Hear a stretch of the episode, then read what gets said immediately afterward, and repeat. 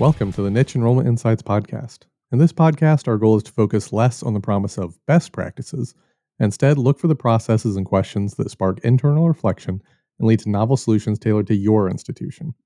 I'm Will Patch, Senior Enrollment Insights Leader for Higher Ed at Niche, and my guest today is Ryan Taughrin. Ryan is Assistant Dean for Enrollment Management at the University at Buffalo's Graduate School of Education. Ryan started out with a couple of years on the undergrad side of the house before moving over to graduate enrollment. And National Light, Ryan is also on the board of NAGAP, the leading organization for graduate enrollment management professionals. Today, we're going to be talking about the changing field of graduate enrollment management and where things are headed as student needs continue to evolve. Welcome. Thanks for making time to chat today, Ryan. Thanks, Will. It's great to be here. Uh, well, I'm going to start off with two questions I ask everybody. So, first up here, what's something you tried that didn't work, and what did you learn from that? So, I will start with a key program we attempted to launch last summer. I'm in New York State, so for two years we we operated in a fully online work from home, you know, not a lot of students coming to campus environment. Last summer, our team attempted to begin offering campus tours as a melt mitigation strategy. Mm-hmm.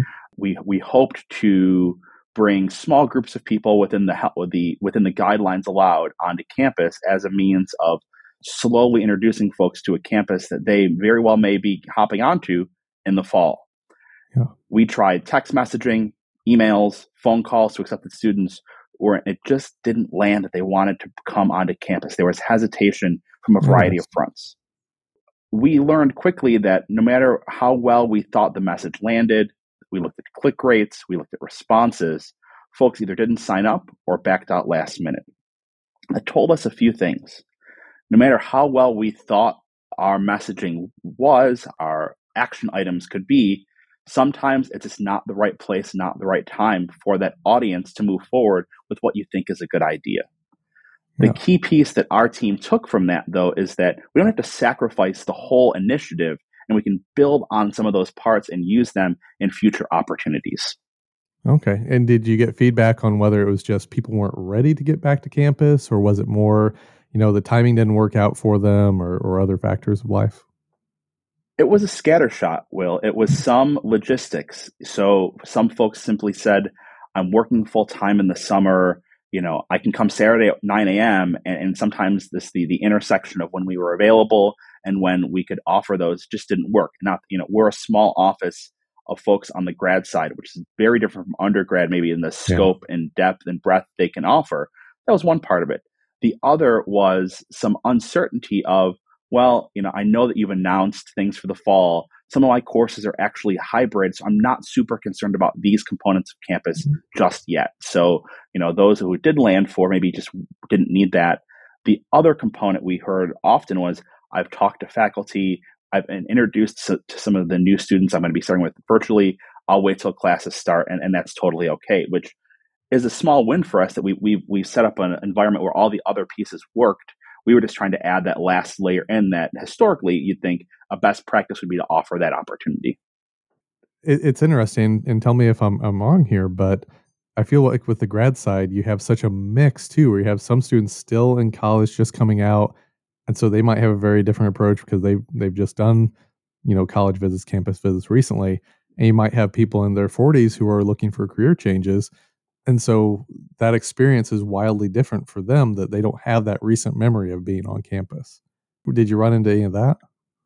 That's so spot on. In fact mm-hmm. i use this really che- cheesy line with our team that we received applications from everyone from you know 18 through 81 in the past year. And, and yeah. with those ages come every experience in between. So in many lights we're actually trying to roll out anywhere from five to 30 unique student onboarding experiences where some involve the campus tour at the grad side because someone's coming right from undergrad.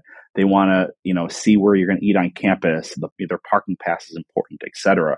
Whereas someone in a fully online asynchronous program has a totally different set of questions. The onboarding is done in hyper speed based on when they're admitted to the program, and we've got to meet the needs of those students sometimes not knowing a ton about them outside of some key biographical components, being ready to create that unique student experience that that covers all of it's almost like a cafeteria approach of picking components and being ready to to to jump at a moment's notice for folks.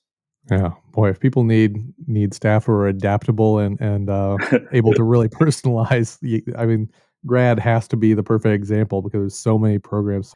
I mean, you, you have so much segmentation you have to do, right? And some days I think to myself, how much resource and how much human capital are we putting into something for five students in a program? But on the flip mm-hmm. side, we can say with confidence that we've created kind of customized and created this tailored experience and that five new students this year in a small program that word of mouth can turn into seven or 10 or 12 yeah. we, we can never get wrapped up at the grad side in quantity oftentimes as long as we're thinking about the quality and the scalability of what we're doing and where can we take best practices that work in one place and adapt them as with as little energy as possible into a variety of other programs yeah, and, and, you have to think too with the graduate school of education. If you're educating the teachers and the counselors, you can really personalize it and help that one student enroll. That one student's going to impact thousands of lives across their career as well. That's right, and it's it's easy to get behind that idea. We, mm-hmm. we you mentioned teachers and counselors.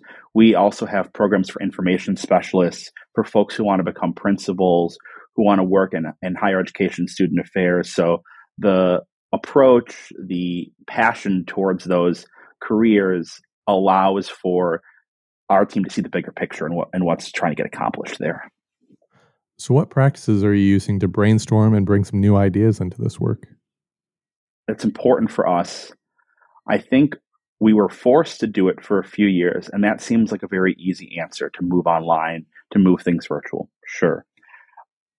With our team, we have a team of about six people between student workers, full time staff, and, and in our admissions office. And that's on top of the 35 or 40 plus faculty or service program directors or direct advisors across the grad school of education. I personally am a big fan of throwing everything at the wall in kind of a workshopping brainstorming session to let folks kind of organically move from idea to idea to see which one catches on. When when I see folks who are on the table, especially our team in the admissions office, so people start shaking their head, get excited about something. We kind of pull that out and we try to workshop that logistically there. So, for example, we're thinking a lot about student ambassadors right now, but that conversation may have started out with reviewing or assessing our current alumni ambassador conversation. So I, I, try to create space to let folks really think big about what they think we can accomplish. But then when something is really functional, accessible, excitable, we want to break into the details, the pragmatic components. And jumping back to something we talked about earlier, I often like to think once we've thought big, where is there a program is there a pilot we can do to see how effective that can be right we we get to be afforded the ability to think small in those instances really quickly to see if a program or an idea or an initiative can be effective and if it works then we can think about scale so in some ways we talked about segmentation being a kind of a tough thing but in others, we have the flexibility and the nimbleness to pick a program, pick a faculty member who we know could be a good partner for a new idea, try it out without having to put a lot of extra work in to see if something something is doable. The other component there in terms of brainstorming is making sure that me and my team are sharing articles and ideas, right? Mm-hmm. You know, following the right folks on Twitter, curating a good list of those things not letting the, the deluge of emails from vendors, from kind of higher ed bloggers, partners, third party organizations, there's a lot of good content in those. We can pick and pull some of those things and have real good conversations in staff meetings and one on one meetings, et cetera, to, to get ideas generated. Um, one thing that's really important for me is I meet with each of my team members biweekly, and I call it their meeting. So there's mm-hmm. some practical, hey, let's talk about ideas, but we always save space say what's on the horizon, what's next, what have you read, so that we can can generate ideas that might stay between the two of us or go to a larger team to talk about. Okay, so there's a real investment in the professional development then within the office too. Yeah, we have to. We have to, especially in grad enrollment specifically. It is so easy for two things to happen. One, you can feel as if no one else understands the unique challenges you're doing because we're in, in some ways siloed by nature. Yeah. The other is that we might think that the problem, because we're in a public school at a certain size in a certain region, is unique to us. And we need to think bigger than that and think outside of even higher ed to try to bridge the gaps of you know the marketing industry, of uh, what undergrad admissions is doing, what people in student success or advising are doing, to think of new ways to approach connecting with students. Yeah. It's amazing how much of that really does cross all areas and everyone thinks seems to think, well, this is unique to our type of program. Like, no, it, it's it, there's a lot of universal issues. There's a lot of universal solutions as well. There's things that work at a small college that would work great at a big college might just need tweaked. You got it. And and the thing that the small college is doing, they maybe have gotten it off the ground faster, but that's on us then to, to take that, tweak it, modify it, and, and use it for one program or use it in a kind of a niche way. And, you know, related to that, I just got back from the NAGAP conference in Chicago a week and a half ago. I needed that to recharge my batteries for those ideas in particular. So I was really thankful. You know, if anything, the, the a conference being in April felt like a good time to remember how possible that can be when you when you can think outside the box and not say, "Oh, I have to find folks who are in a central grad office to get new ideas," or "I have to find someone in education to get new ideas." I can I can duplicate things from folks in engineering, from MBA programs, from medical schools. It just takes a little bit more effort and a little bit more creativity on all of mm. our parts to build those bridges. Yeah, I'm a big advocate for looking for those tangents, the related areas. Throughout the past couple years here, you know, you've mentioned it a couple times, things have changed quite a bit. So how has interest in grad programs changed? And are there areas that you're hearing about growing faster or some waning interests? Absolutely. So the first and the easiest one I can mention is interest and applications in counseling related programs. It has exploded in the past few years. Really? And I think that's a good a good thing. People yeah. want to help other people. This is this should be no surprise hopefully across our industry or across the country more broadly. So we've seen specifically interest and desire to get into our mental health counseling programs, school counseling, school psychology, rehabilitation counseling, and counseling psychology go through the roof, where we've had to make some kind of choices about waitlisting and about kind of being really mindful about the, the personas of students that the program faculty are looking for and helping them see and manage a, a, larger swath of applications than they've seen in quite some time. The second area we've seen a, a huge growth in, and this is, is, I think, less of a surprise too, is any programs that are fully online and asynchronous. And we've actually marketed those two oper- those two components of the program um, as leading drivers. So our information library science master's program and our school librarianship program have seen um, significant increases in interest over the past few years, and that I think that that a lot of that is by program design, and a lot of that has been by two um, the, the realities of of the wide range of job opportunities that come from those programs as well. The third, which is I think a little bit more surprising to folks, is we are still seeing a relatively healthy increase in the interest in becoming a teacher in New York State and teacher preparation programs. I say interest with an important caveat. We see a continued increase in folks who want to become teachers, but want to get a master's program that is fully online and student teaching that they can do anywhere. In New York, now this is a New York State specific, you know, uh, component that folks in other states may find different, but the ability to student teach anywhere in the state or, or, or in other components becomes a bit of a logistical hurdle for folks. So we're we're t- primarily an on-campus program at the moment, and and once we kind of introduce students to that idea, they, they might cool off a bit or look for different programs. But the interest in becoming a teacher, especially for those who may have undergrad degrees in a different area, has stayed consistent and in fact increased recently. Now, when you when you say asynchronous, how are you how are you translating that for students? Because I, I hear some of these things that yes, everybody in higher ed knows these terms, but how are we making sure they understand what that means, and are they using different terms? That's a great question, Will, and it's something we have to work on still. Our team tries to explain asynchronous as learning at your own pace within a semester based structure. So we try to make clear to folks, we still use the word asynchronous, but we mm-hmm. let folks know that depending on the course that they're in, they're going to have weekly assignments due or a number of projects due, and they can do them on the, at their own pace, but there are needed check ins. And on top of that, having the opportunity to connect with other students and faculty in live settings too. I think this speaks to the, the need to sometimes have to be everything to everyone all the time, which is hard um, and not always possible. But the students who find, I've noticed that are driven towards the asynchronous learning environment also want the comfort of knowing they can meet fa- you know, virtually face to face with folks as well um, in some capacity as a means of having connection with peers and a place to a- ask questions in a more of a live setting than simply through email, a message board, etc. So going back to your original question, we try to make it as, as clear as possible that asynchronous means uh, a, a, breakdown of, of not needing to be at your computer at a certain time every week, but there will be assignments and projects due on a on a kind of regular basis throughout your coursework. And if anything, the skill set needed to take on an asynchronous program isn't harder or easier than an in-person or synchronous, but it's a different skill set altogether. Yeah.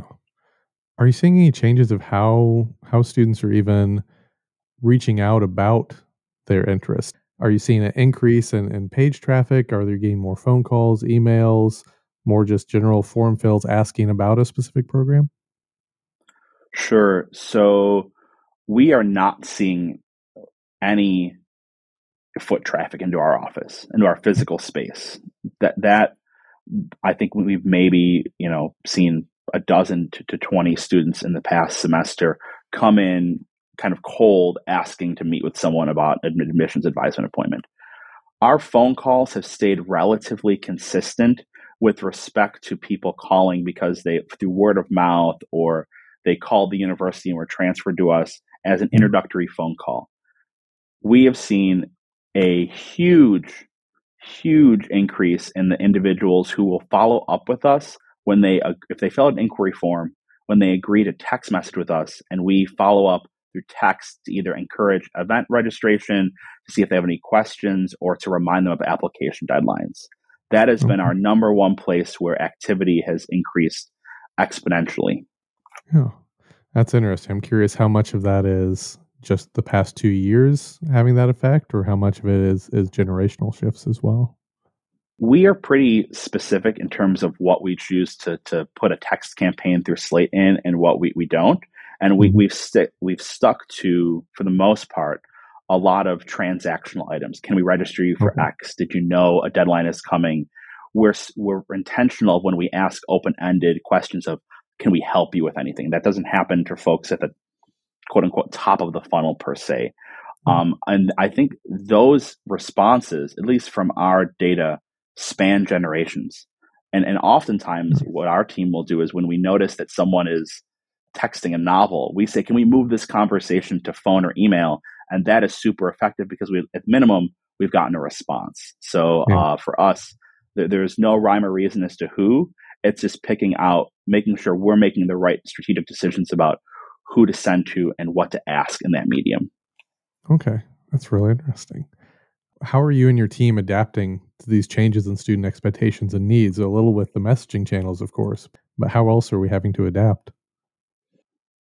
It's actually really hard to be totally to be totally blunt. It's asking our team to be really good at everything all of the time. And I, I think I used that phrase before. Yeah. However, I, I, try to explain to our team and, and take this mantra that in order to be successful in our jobs and being cross trained as an admissions team, you know, between our recruitment folks, our communications folks, and our operations kind of processing team, the first question the student asks is usually not the one they really want to ask you. Uh, we've noticed that a lot, right? So if they if someone calls or, or sends an email saying, you know, can you tell me about the cost per credit for a mm-hmm. program?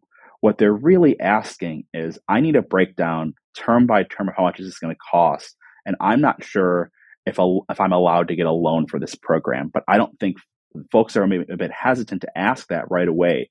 The key piece that our team is trying to take on is that we realize, and we've I've tried to train each other to do this. Our job is to uncover the hidden curriculum of graduate school, and the better we do that early on, the, the better we can be at being good receivers of questions and answerers of information. That is a big shift in terms of a two way communication street compared to assuming that every student that comes to us has done their homework on, on graduate school. And that's a very unfair onus to put on students, especially if we are trying to find and support first generation students, mm-hmm. underrepresented minoritized students who do not have or have not been introduced to the types of capitals needed to understand those processes. We have to take on a service and educational role to do that. And that's a that's a new, I think, a new exploration for a number of folks across the grad enrollment side. Well, I just want to take that and play that over again. Our job is to uncover the hidden curriculum of graduate school. And the better we do that early on, the, the better we can be at being good receivers of questions and answerers of information. That is a big shift in terms of a two way communication street compared to assuming that every student that comes to us has done their homework on, on graduate school. And that's a very unfair onus to put on students, especially if we are trying to find and support first generation students, underrepresented minoritized students who do not have or have not been introduced to the types of capitals needed to understand those processes. We have to take on a service and educational role to do that. And that's a that's a new, I think, a new exploration for a number of folks across the grad enrollment side. That's something I think gets missed a lot. There's the well, we have our processes, they should understand our processes, they should fit into our flow, right? And there's not as much of this mindset on the undergrad side, on the grad everywhere, of we need to adapt to them, meet them where they are, so that we can serve a wider audience than just those who already know what to do. That's 100% right. If we ever take the time to assume people know things, we are not only failing ourselves, we are failing the goals of the programs that, that we're serving. We're failing the faculty we're going to review and prepare students for whatever career it is to. Mm-hmm. And in hmm. many ways, we are the first point of contact some of these folks might have had about graduate school as well. Making that phone call or sending that email could have been a nerve wracking experience who are we to make any type of judgment call right away about any question they have? And the more open, the more empathetic we can be, the more vulnerable we can be in opening mm-hmm. up for students, you know, the, the better everyone is in the long run. And I don't know, I don't have data to support this, but if we start off conversations that way, and, and like I said, this is a new, I think, a, a new or maybe a modified approach to, to how we support students if we do that and a student is weighing multiple options or weighing going to grad school or staying at home or going to grad school and going to work, they will, may remember how open and supportive that first conversation was that can potentially help them make that final decision. We have to instill that culture in our team so that each of our interactions demands that, that we think bigger than just that moment in time with the student. Yeah. You know, honestly, I can. This is more anecdotal, I guess, because it's just my experience. But when I was looking at, at grad programs before before we had kids, the programs that I'm still interested in when whenever the kids don't take so much time, uh, the programs that are still on my list are the ones that really did kind of build that relationship. It wasn't just we'll send you a blanket email that has the same information you can find on the website. Um, there's there's a couple programs that actually b- took the time to ask questions, get to know, have a back and forth, learn what I'm interested in, talk to me more, and I do feel much more connected there than I do to any of the other options. So, can I share an anecdotal story to that that might absolutely. be helpful here? Absolutely. So, I, me and my colleague Danielle Laguerre, who mm-hmm. works in the Graduate School of Education as well. So, I think it was two years ago we wrote a letter together that we sent out in the physical mail to a mm-hmm. fairly large number of inquiries and prospects. In that letter, I wrote almost what you just said. I, I said, you know, my name is Ryan Taughrin. This is my role. You're getting this because you were on a list of ours. I know right now you're taking care of kids. You're taking care of parents or grandparents or uncles or aunts. Your, your job might be in flux. You know, you don't know what to do but at some point in time, you raised your hand about graduate school. I just mm-hmm. want to check in to see where you're at. You may not even apply to us this year, or our school, but we we want to make sure that if, if that's even the slightest inkling of your interest, we're here to help you out. We're here to answer your questions, etc. We left that letter at the end of that letter. We gave them a link. I, I can't remember exactly what we did, but we offered an opportunity to meet with me specifically. Mm-hmm. I scheduled, I think, 26 one on one meetings from that letter And wow. and folks and folks who didn't say yes respond email say, you know what, it's not going to work, but thanks for at least acknowledging all that is happening around us before you yeah. did it, and, and it kind of bucked the trend of it was a long letter. I I I am so long winded in my emails. Everyone has to tell me that we can't do it, but like sometimes quality over quantity can work when it's when it, it's open, it's vulnerable, and it's honest. Yeah, the the search cycle is long for grad as well because there are so many distractions. Uh, I thought I was going to start almost six years ago now, and now I have a six year old and a, a and and so you have all these other things that get in the way. But um, we're we're going to be releasing here in a few weeks. Uh, actually, I think probably when this when this podcast episode drops in the next week or two, a, a survey of graduate searchers and talking about their their timelines, their processes, what they're looking for, 25% of students said that they had been searching, actively searching and researching mm-hmm. programs for one to two years, and another 16% for two or more years. It's a long cycle because you have these things that get in the way. And to that point, Will, we've got 41% on, on that side, one to two years. That means someone right now, right, who's who who indicate interest to me on our, our inquiry form, fall 23, fall 24, right? We have, we have to have options that far out mm-hmm. because they're the, the cycles you know so so open on the flip side for someone who happened to realize that there are options of fully online one year certificates or programs their inquiry time might be six days four days mm-hmm. you know mm-hmm. they want to apply right now they have their bachelor's transcript and they want to start in a week we can't yeah. always give them that, that week follow-up but it's amazing that again we have to work in an environment that meets the needs of our two year folks and our two day folks. And that is can be pretty tough, you know, having to run the fire drill to help that student get registered, you know, enrolled if it's possible that quickly, but also then think about drip campaigns that that allow someone to stay engaged for two plus years. Yeah, it's a it's a long cycle and you have to meet a lot of needs. I, I have to think that just having that that human touch just really made you stand out too. I hope so. yeah. so looking looking back at the the top of the funnel or the start of the dance uh, you know what's working now for for generating inquiries? You know how are you attracting that attention? So we have some digital marketing and digital search campaigns through through our third party partner that we're working on mm-hmm. right now. And we actually just received some data. We're, we're, we're trying to build the inquiry pool for our teacher education programs. And it turned out some of the strongest search terms are on non-branded searches. So nothing about the University of Buffalo, nothing about the grad school of education.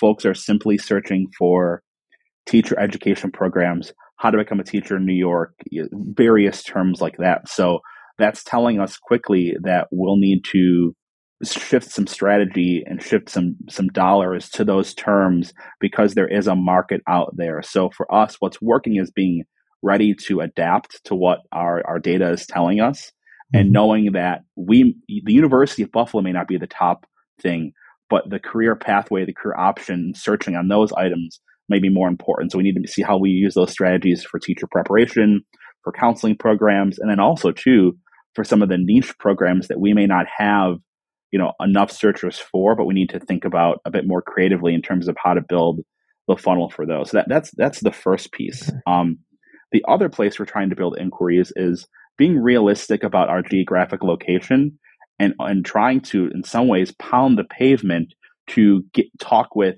faculty, student clubs, student organizations, or related program staff at nearby schools who may want presentations about applying to graduate school, about how to get strong letters of recommendation, about what's a strong personal statement. We uh, spend a pretty significant amount of time simply searching at nearby schools for the emails or contacts and asking if those types of presentations would be helpful. Not to say we have to get all the names of the students in the class or that we have to, you know, do a pure kind of salesy presentation, but we offer a variety of presentations that can help students with graduate school more broadly. Would you like that as a service? And we might happen to mention the programs we offer as part of it too. Okay. So, have you been back to sort of the either in person or virtual uh, graduate fairs or any of those tactics, or are those kind of on the way out at this point? So, I don't want to speak for the, the industry as a whole, but our office's philosophy right now is we will do a virtual graduate fair if we're comfortable with seeing the platform beforehand and understand the interface before we start it. Mm-hmm. And if it's possible with our registration cost, will we get a list of names of everyone who pre registered for the fair? Those are our two non negotiables in order to, to do a virtual fair.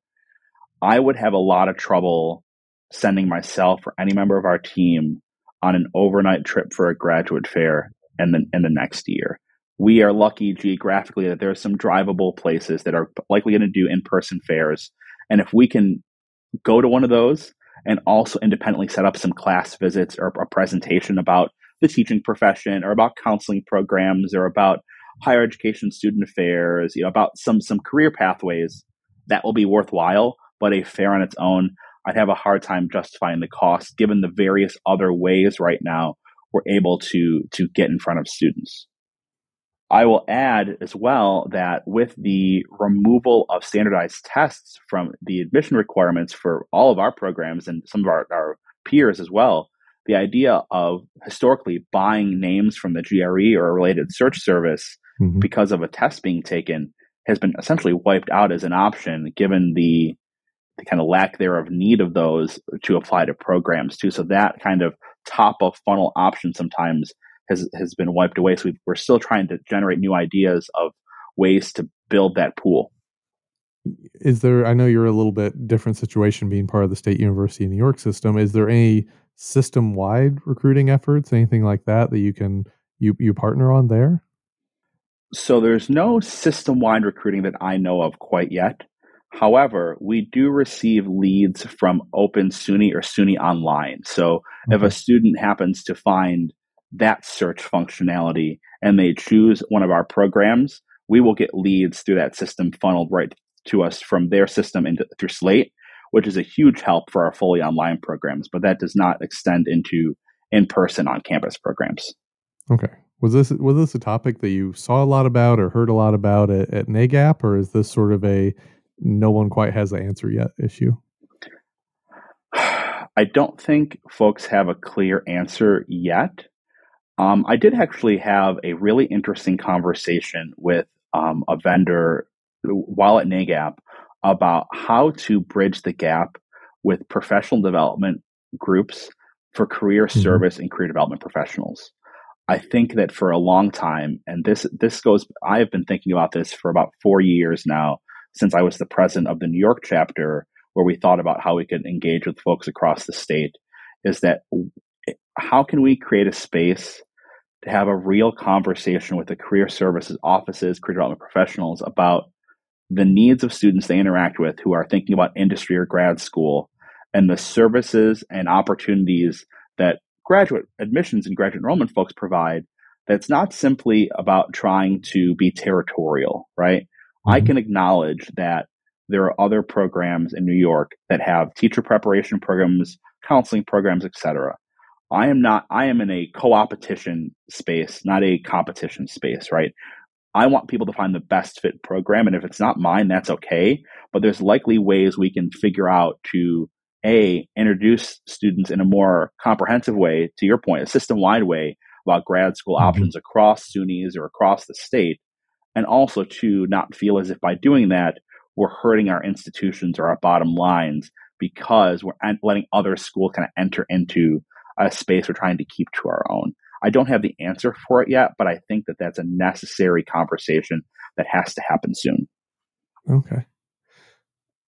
Getting back to sort of this the survey results and what really got my mind ticking around, having lots of questions and, and uh, around the grad space. Uh, almost a third of students in our annual grad survey said that they are pursuing a degree in a different area than their undergrad degree.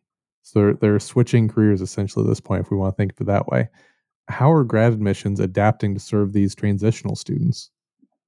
I think that this speaks to the idea of websites and top of funnel or early on communication materials being clear that this is even possible for folks, right? Yeah. You don't need a, a, you know you, you don't have to have a psychology degree to go into a counseling field, right? You don't have to have a specific degree, let's say, to, to apply to law school.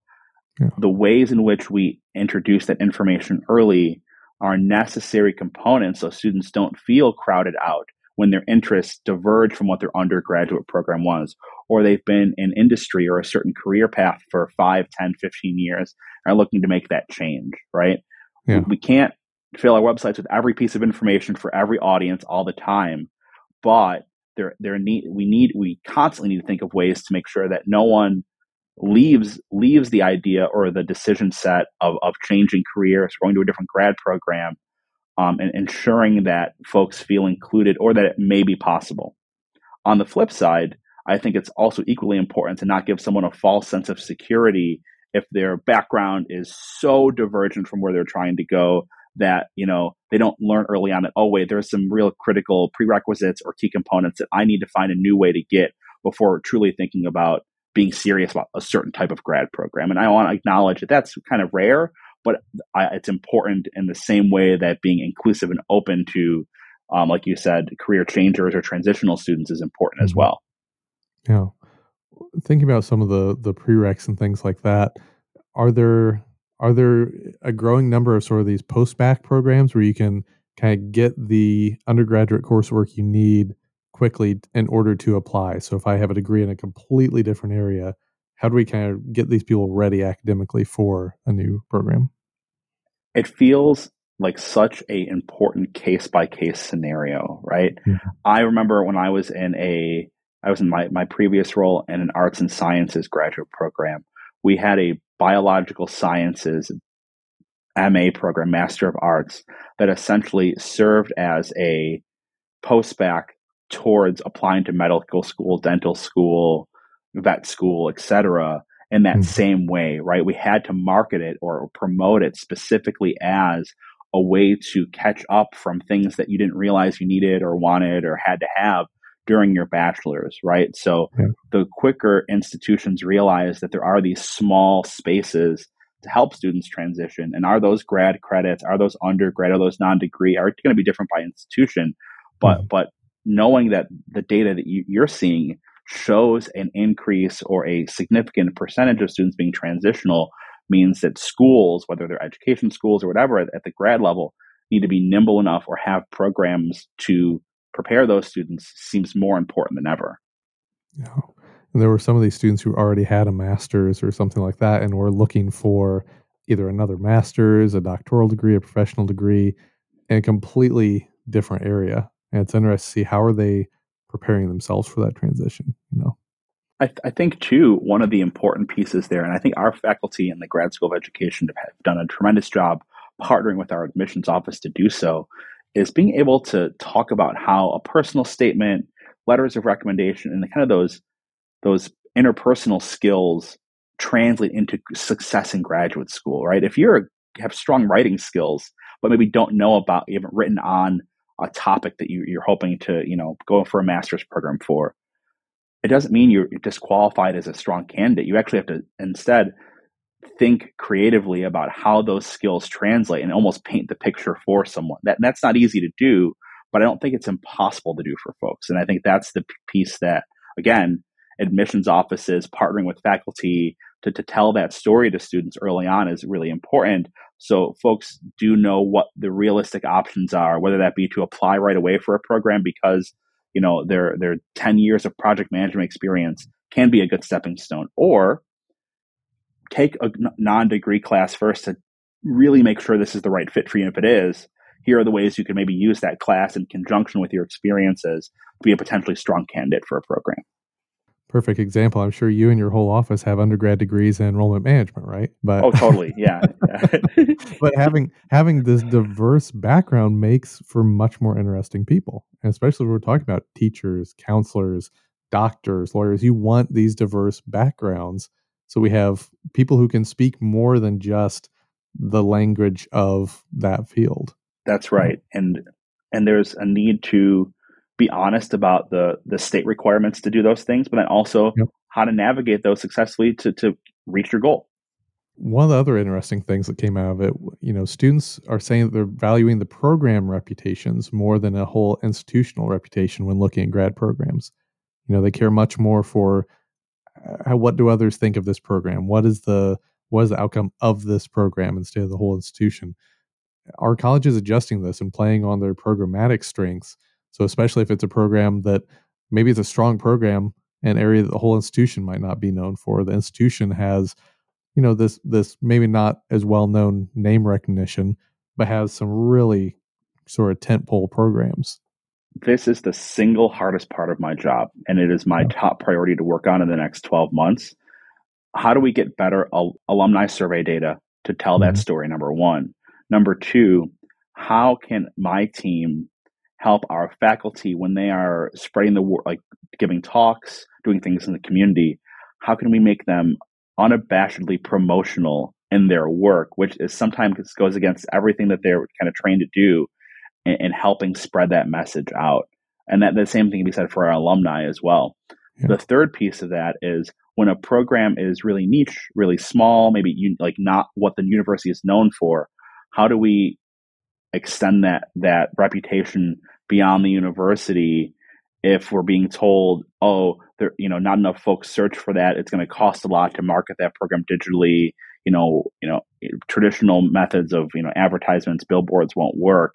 You know, what what are the ways you can actually get the word out there? Then, short of you know, word of mouth, um, in a kind of a strategic way that does not eat up all of your resources and time as people in an office too. So I don't think I gave you a specific answer to that quite yet, but I I, I think I what I, my reflection is that that can become a, a project and a process that eats up every minute of your day trying to figure out how to get the word out about something you know can be valuable for someone. You said to get in front of the right people.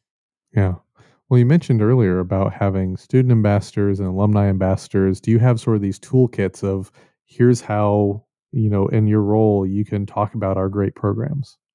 That's what we're working towards. My team is actually preparing a suite of student ambassador tools this summer that we're going to launch with, with about eight students, I'm hoping, in the fall between information sessions, sharing things on social media uh, kind of organically so that we can get the word out about good student stories. I'm so thankful. Um, the marketing communications team in the grad school of education has humanized a lot of the work that's happening across what students are doing in faculty in some real awesome ways. We just now need to turn those around into admissions and enrollment action steps. And that's uh, the ambassadors are one way. Giving faculty toolkits when they go to do, do talks and presentations will be the next one. It's just, you know, how do you carve out the time when you're in the middle of, you know, putting out fires day to day, being reactive? Mm-hmm. How do you stop, slow down, and, and take proactive time to build these next things up, knowing that they will have a big impact if you can slow down and do that? Yeah, it's uh it's a tough one because you don't have like everyone knows the University of Buffalo logo and all that. How do you promote a specific program in there because you don't really have a brand idea? I don't think anyway. Maybe you do. I don't think there's a brand identity for every program or even every college, right? That's right. And and your point earlier, I can be honest that the graduate school of education is a, a relatively smaller fish in, in a large mm-hmm. pond at a public institution. And that doesn't mean that we're not work, you know, there's not important, incredibly strong, high value work happening here. It's just like you said, you know, when you dig into that specific programs into a relatively smaller school at a large institution, you you you have to do even more work to to to dig out of that and go bigger bigger than be, for lack of a better term, to get the word out about that. Yeah. When you're when you're reaching out initially to students, are you talking about here's the specifics of our program and then getting into a little bit about here's who Buffalo is, or is it all together, or what what's that mix look like, especially at a larger university?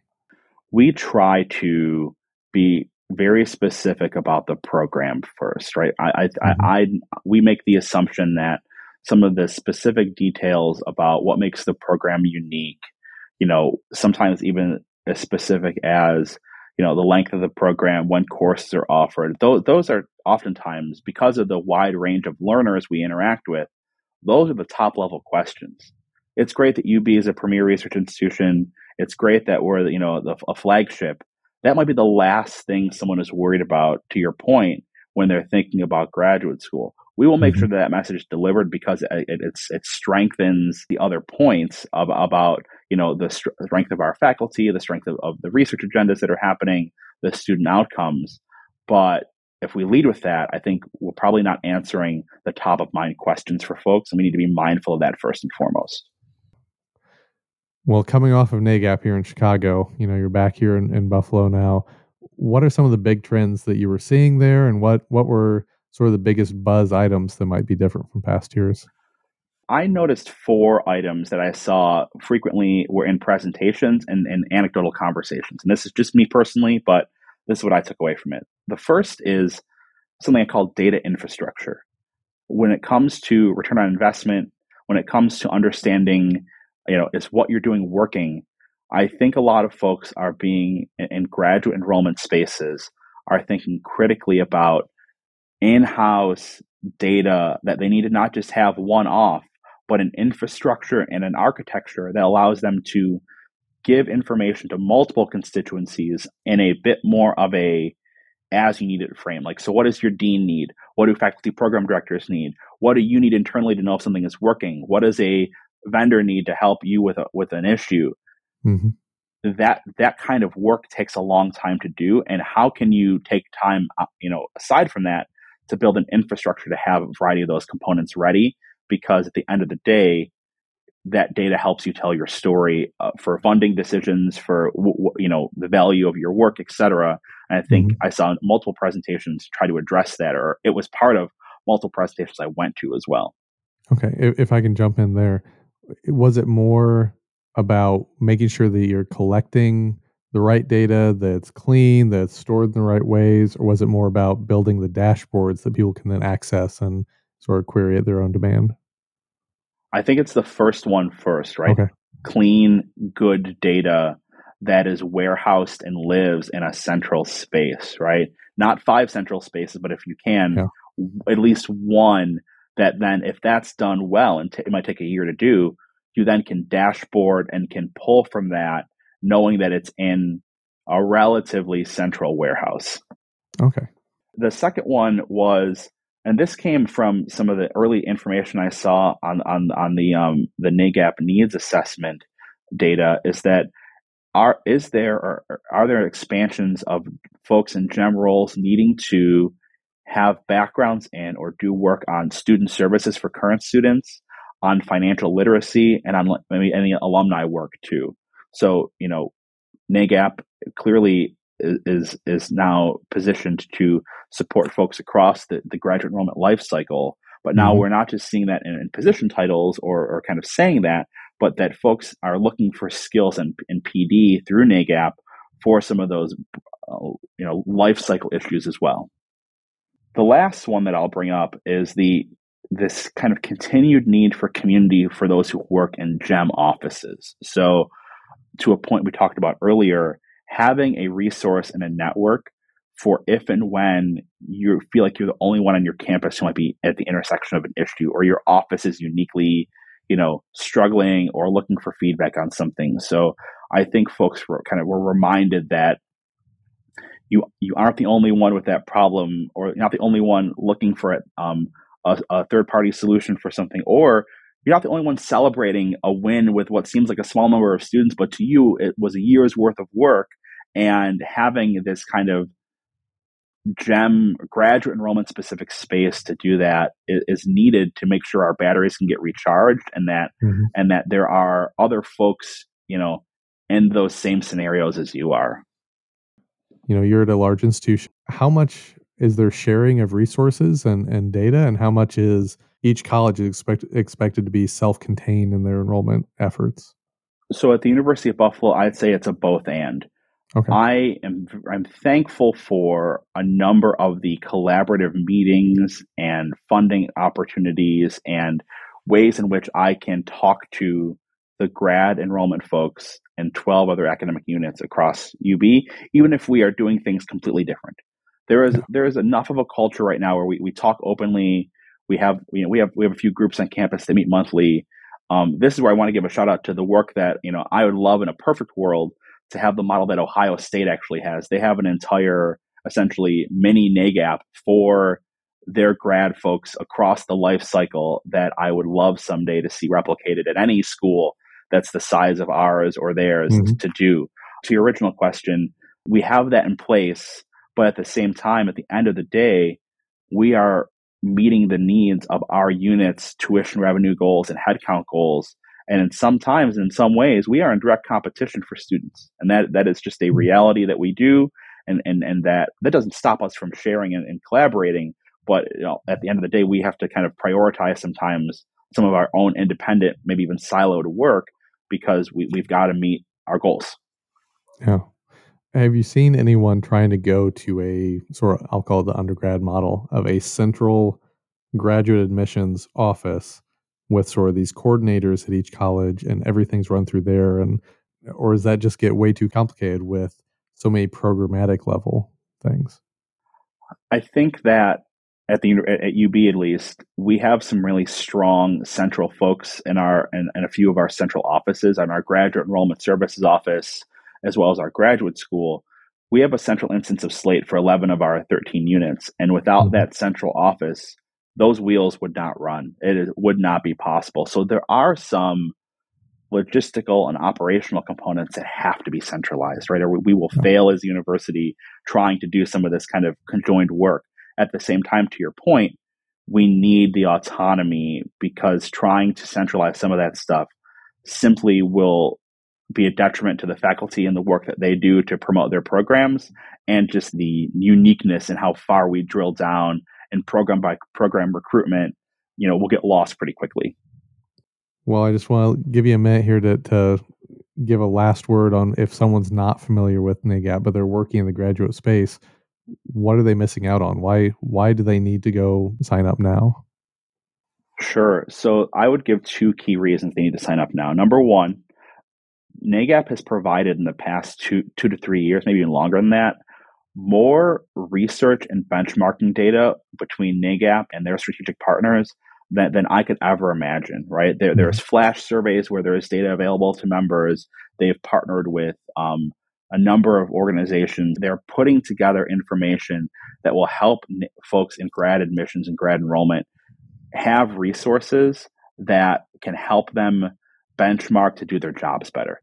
The other piece is that through the creation of the exchange, which is like a virtually a virtual message board, plus professional development opportunities, plus engagement with our chapters, plus the annual summit, I think that folks who are working in, in this space within higher education, it cannot be overstated enough how important networks and connections can be, not just to to know people, but to, to be able to lean on those folks as peers for resources and to lean on those folks if and when you need a, a kind of a sounding board that's not your institution, but understands the lingo and the background of what you're trying to do.